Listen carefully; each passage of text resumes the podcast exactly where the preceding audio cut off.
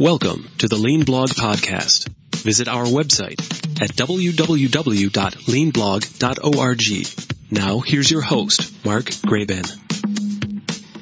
Hi, this is Mark Graban from the Lean Blog. Thanks for joining us today. This is the second part of my discussion with Dr. Jeffrey Liker. Last time we talked about how companies struggle with implementing the Toyota production system. Dr. Liker commented that, at least among auto suppliers, that, quote, well over 90% are talking about it, almost all of them have done something, but the number that have deeply implemented TPS is below 2%. Well, today we're going to talk about lean healthcare, uh, new applications of the Toyota production system in hospital settings. E- even if you don't work in healthcare, I hope this podcast will be of interest. I think manufacturers have the opportunity to learn about how hospitals are implementing the culture of TPS, not just the tools. And as somebody who works in healthcare, I hope that that's something that's going to help um, the healthcare world and the hospitals be more successful, relatively speaking, than the manufacturing world has been. I want to change directions a little bit, um, since th- this is an area I- have been working in and um, the, the, the, past year and have um, a lot of interest in. Is this notion of lean healthcare?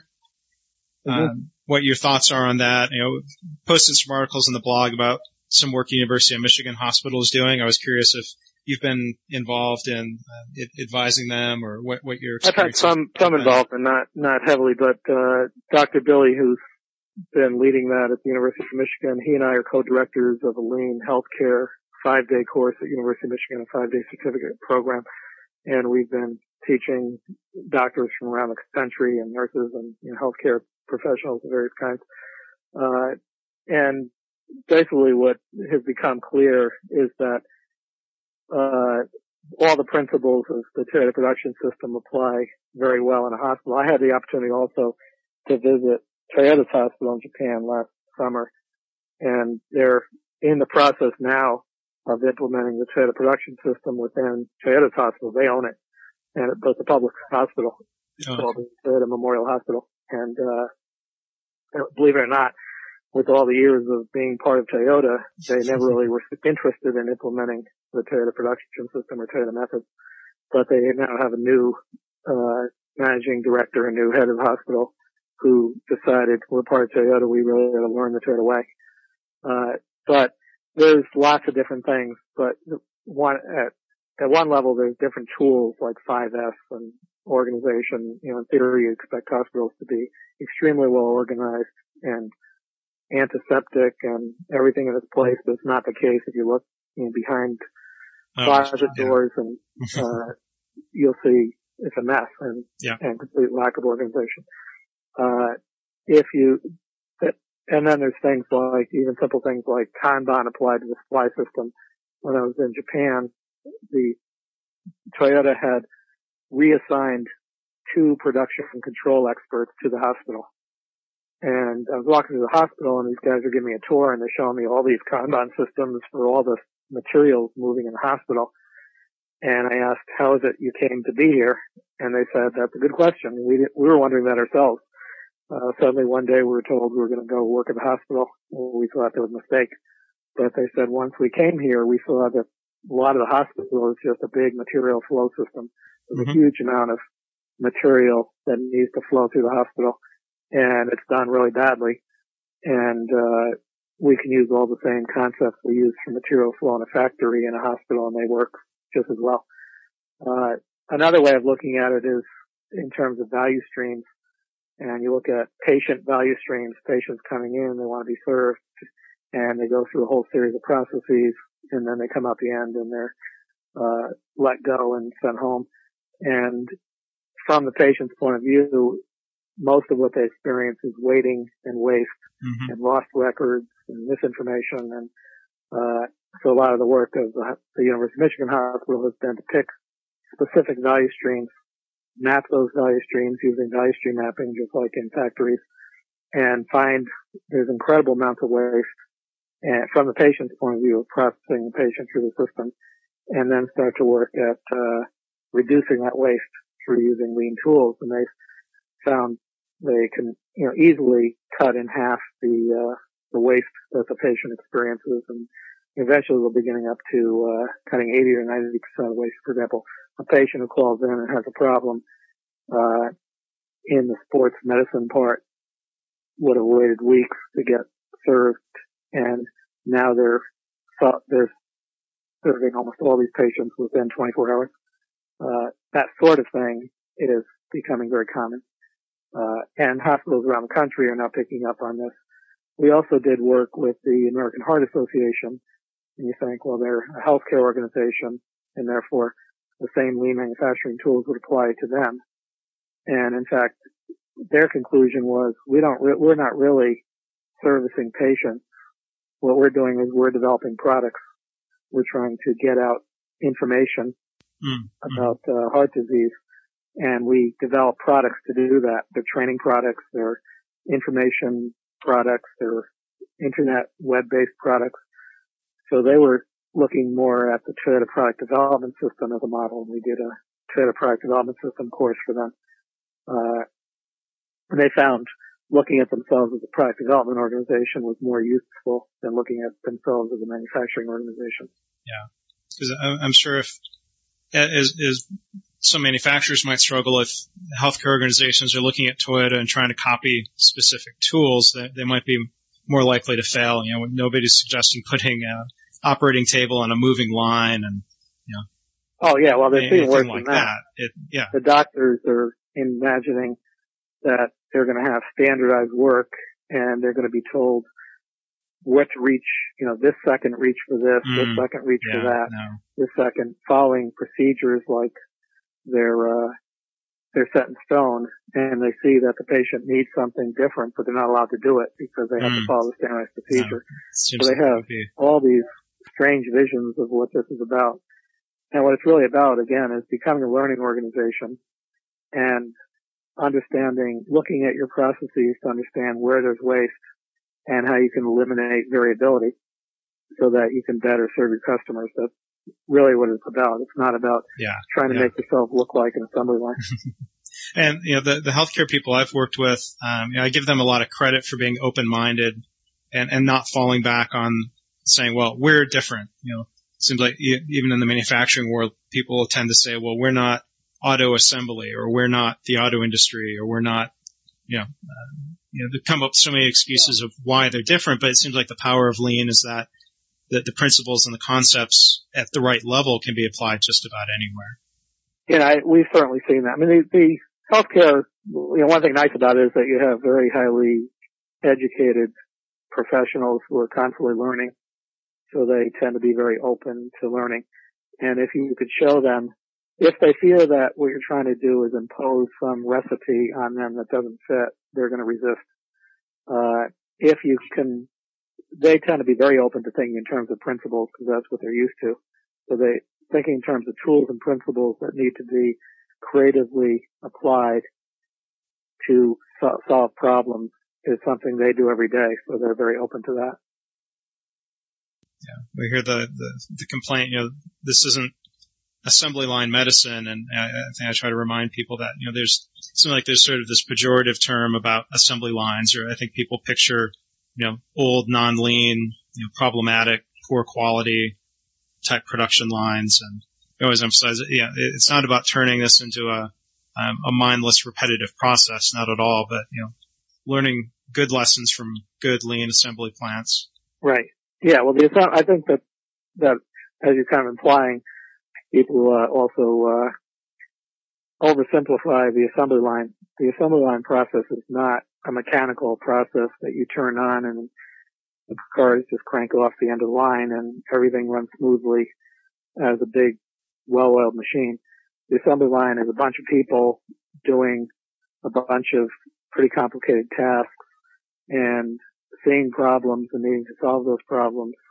And collectively, through all these people, uh, trying to uh, build this thing together and solve these problems and coordinate all their efforts, you know, mm-hmm. something comes out the end. But to get really good quality, everybody has to be a problem solver. And that's what Toyota's tried to do is to mechanize the routine tasks to then free up people to solve the problems, the deviations. And there's always deviations. Assembly plants are extremely dynamic places yeah. where there's just problems going on every place. And if you look at the, one of the things due to the Andon system is that you, know, you pull the cord and music comes on and lights go on and that says I need help. You've surfaced the problem and that's what Toyota wants to do. In a Toyota plant, there's music playing every place all the time. There's lights going on all the time. You think they must be the worst assembly plant in the world because of all the problems they have. And the only difference between them and another plant is that they're calling attention to their problems. And they're fixing them, uh, and probably fixing, fixing the root cause instead of just putting Exactly. the fire out. So, so And- they're and- getting better every day, whereas the other plants that aren't calling attention to the problem are not getting any better. And, and that's the one message that seems to resonate really well. Um, it's been a, a lot written. Um, Steven Spear has written a lot about um, workarounds in healthcare, and you know certainly see that all the time where a problem pops up. You know, a, a tube of blood is missing, and kind of the default problem-solving process has always been, well, find the tube of blood, and then when it's found, the problem solved, and then something comes up missing a couple days later, and, and learning those problem-solving approaches to to to start challenging you know that well, what if we never had a missing tube because we fixed the reasons that they're lost you know you see the light bulbs go off and the the, the change in, in people's thinking processes seems to drive a lot of the improvement more so than um, things that you might think of as more traditional lean tools like 5s Right. And that's, uh, that, that pro- that process of you know, calling attention to problem solving problems is very powerful. I know in the University of Michigan Hospital, they did as one of their model projects, they did this intravenous cat- catheter thing that you insert so that you don't have to keep on reinserting the, uh, the, uh, intravenous line every time you, every day to the patient. You can, you can easily insert into this catheter thing that's inserted. And they, they map the process by which that happened, which from the time the doctor says we need this, or the nurse says we need this, till it was actually inserted and ready to go, could take days. And it, and it's probably, you know, minutes of value added work in that process. So they looked at that whole process, they mapped it, they put it on the wall, big map on the wall. Here's the current process.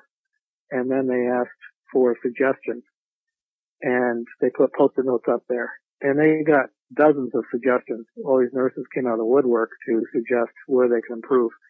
And then they came up with a future state and they dramatically reduced the time it took to, uh, to do this when they put they developed these carts that were well designed in 5S and they developed a process of calling for it and they cut out a bunch of steps.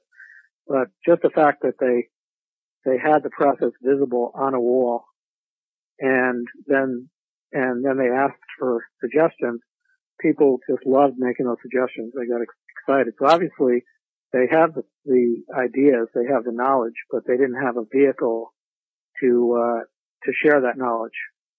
And simple visual tools allowed them that vehicle that they could make this process visible. And everybody said, oh yeah, that's been frustrating for years for me. And yeah, I'd love to come up with an idea for improving that. well i'll make sure that there are links to um, your books and information about you on um, the Lean Blog website. But if people wanted to contact you or if they wanted um, help from you, what, what type of um, consulting or uh, advising do you do personally or through another organization? Well, personally, I uh, am often asked to do keynote speeches and uh, talk at conferences, and sometimes I uh, do. Uh, I tend to do more like a workshop, like somebody will say, "We need a leadership workshop, and we need to have a vision for uh, what our company would look like if we were really following these principles the Toyota way." Can you help us by uh, teaching us and then helping the management team develop a vision for our company? I tend not to get so involved in the day-to-day tools and transformation. I also uh, am part owner of a company, Optiprise, uh, and Optiprise has a set of consultants who have been trained in lean. A number of them used to work for Toyota, and uh, and we we they and my consultants actually go on the shop floor and they do value stream mapping and they put in pull systems and they step by step teach the plant uh, what this is about, how to make this a system, and how to turn it into uh, to real problem solving. Mhm. Uh, so I do both those kinds of things, uh, and uh, you know, again, personally, uh, I get regular emails just asking me to speak at this event or that event, and sometimes it's a one-hour presentation, sometimes it's a whole day, sometimes it's a several-day workshop, uh, and as well as you know, is there a way you can help us on a consulting basis? And then I rely on people who work for me who are, are more hands-on in their experience. One other question: Is there? I'm looking at my copy of the Toyota Way sitting here. Is there a follow-up coming? I know there's the Toyota Way Field book that was out. Is there another book in the future? Well, the Toyota Product Development System actually came out about two months ago. Oh, That's through okay. Productivity Press. That's what Jim Morgan. Jim Morgan was one of my PhD students, Mhm. and uh, he's it's Morgan and Liker. So that you know, that's out now. You can see it at uh, Amazon.com. Uh, currently, what I'm working on with Dave Meier, who wrote the Toyota Way Field book with me, uh, we're working on finishing up a book called Toyota Talent, and it's about how Toyota develops their people. And uh, what we are doing is we're develop, we're going to write a series of books that get into more depth about each of the P's that we can learn more about, uh, for example, developing lean processes and developing people and problem solving. So we're going to have whole books on each of those things. And Okay. what we're working on now is the developing people book. And that is due to the publisher by the end of September. And that takes them about six months to get it out. In the future, you might work on lean publishing to help them reduce their Oh, time to get the books they're out. terrible. I tried. I've given them. I've, they haven't paid me to consult for them, but they, uh, Yeah. but I give them unpaid free advice that they mostly ignore. Well, I'm glad that hasn't discouraged you from from writing more books. So. Okay. Well, again, I, No. I appreciate you um, joining us here on the podcast. I, I really do appreciate your time and your insights here on the Toyota production system. Great. Enjoyed it. Bye bye. Well, again, I want to thank Dr. Liker for being here on the Lean Blog podcast. Um, again, the second of a two-part discussion. You can find uh, earlier podcasts, the first part with Dr. Liker and the first two with Norman Bodek by going to leanpodcast.org, or you can find links to the podcast on leanblog.org, the main Lean blog website. Coming up in the next couple of weeks, we'll have uh, podcast discussions with Jamie Flinchbaugh the Lean Learning Center. Um, you might recognize him as a frequent contributor to the Lean blog. And we'll also have more discussions again with Norman Bodek. If you have any questions or feedback uh, for me or my guests, please do contact me through the Lean blog, or you can call and leave a voicemail at area code 817 776 Lean. That's 776 5326. And we might use those messages on the air in a future podcast. Thanks again. Thanks for listening. This has been the Lean Blog Podcast.